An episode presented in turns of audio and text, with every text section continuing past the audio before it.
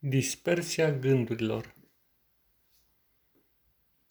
Gândurile tind să se concentreze către anumite puncte de interes.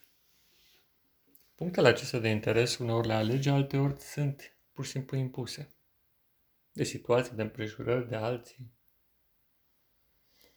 Și deseori este util să procedezi diferit față de ceea ce se cheamă concentrarea pe un anumit gând, și anume dispersarea respectivului gând sau dispersarea respectivului punct de concentrare a atenției.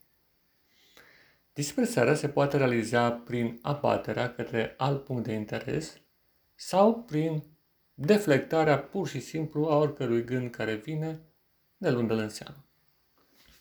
Bine, o formă avansată constă în oprirea gândurilor, dar este o temă care deocamdată nu este pentru nivelul acesta. Dispersarea.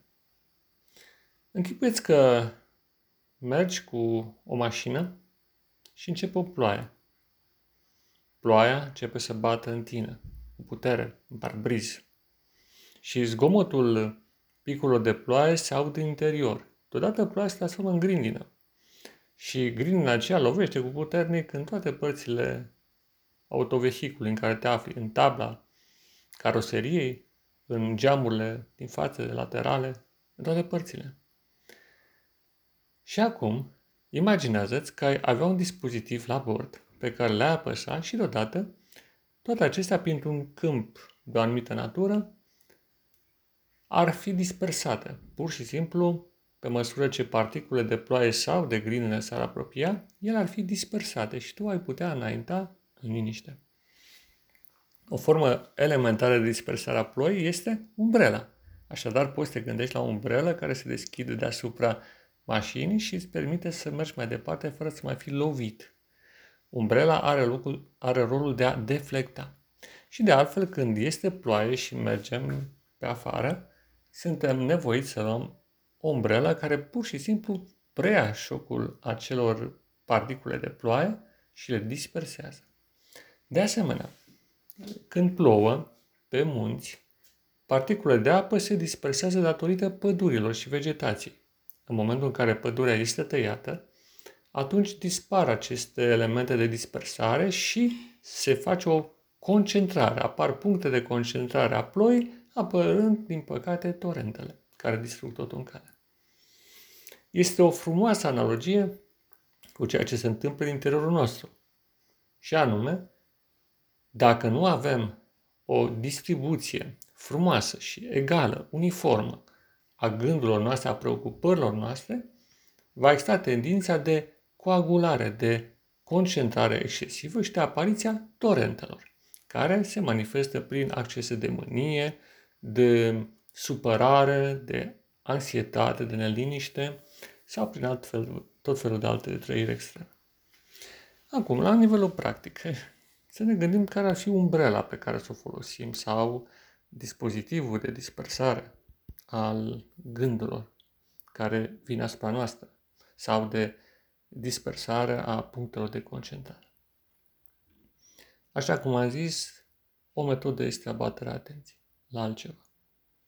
Și este util uneori să ai un reper zero pe care să te repliezi de fiecare dată când conștientizezi sau realizezi că ești asaltat de un torent de gânduri. Este ca la cutia de viteză la mașină, în care există un punct de repaus, în care, practic, nu este nici în viteza întâia, nici a doua, nici a treia, nici a patra, ci este un punct de repaus în care pur și simplu motorul este decuplat de la tracțiune. Și atunci, un reper zero constă, de exemplu, și recomand acest lucru, în a avea o zonă de liniște, de echilibru. Ea poate fi clădită din toate impresiile frumoase pe care le strâng sau anumite impresii pe care le-a avut de-a lungul vieții.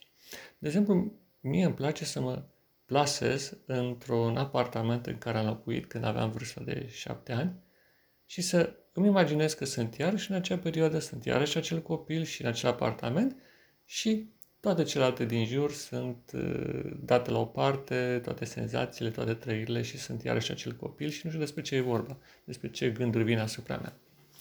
Sau poți să te gândești că există un, un scut nevăzut în jurul tău care pur și simplu deflectează toate gândurile care vin din afară.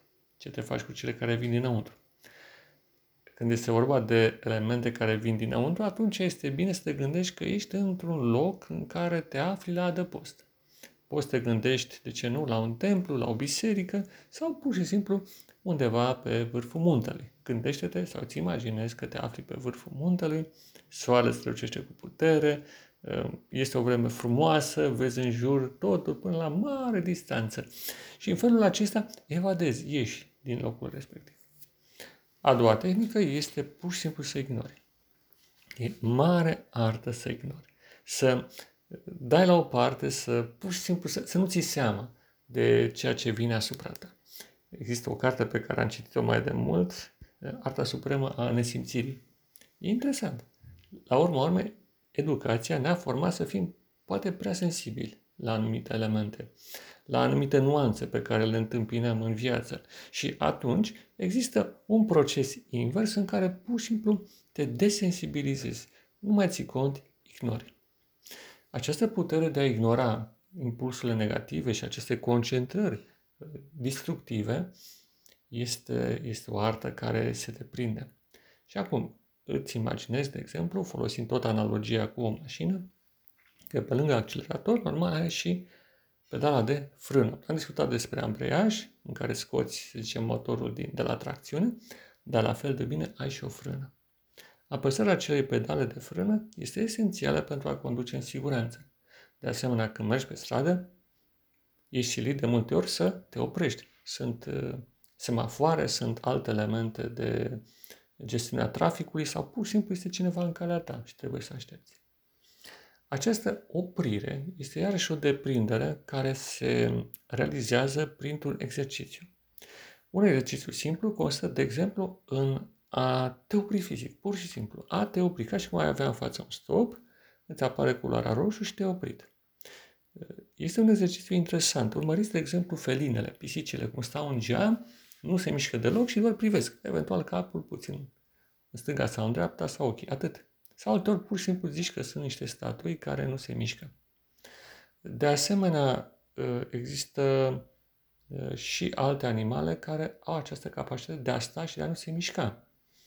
Există tot felul de insecte, reptile și este o artă a nemișcării. Această artă de a nu te mișca, fizic în primul rând, e mai ușor, constituie o primă treaptă în a cultiva uh, această capacitate de a te frâna, și nu întâmplător, în tehnicile de meditație orientală există această meditație a repausului, a repausului de plin, în care nu te miști, pur și simplu. Și este foarte interesantă această formă de meditație, chiar o recomand. După aceea, de dată ce stăpânești, bine, la început tu spui un timer, un ceas ca să cronometrezi cât timp să stai nemișcat. După o vreme vei tinde să stai nedefinit sau ori de câte ori ai ocazie. Bineînțeles, în cultura noastră e ciudat când înveți că nu, nu se mișcă, deci astfel de momente trebuie să le ai doar cu tine. De asemenea, poți să mai faci altceva.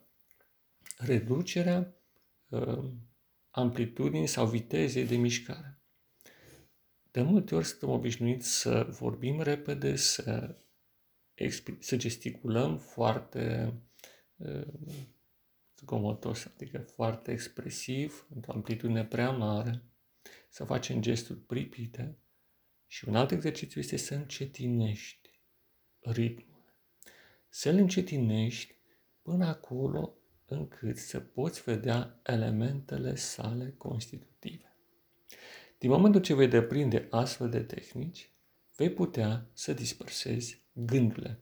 Bineînțeles însă că vom continua într-o ocazie viitoare.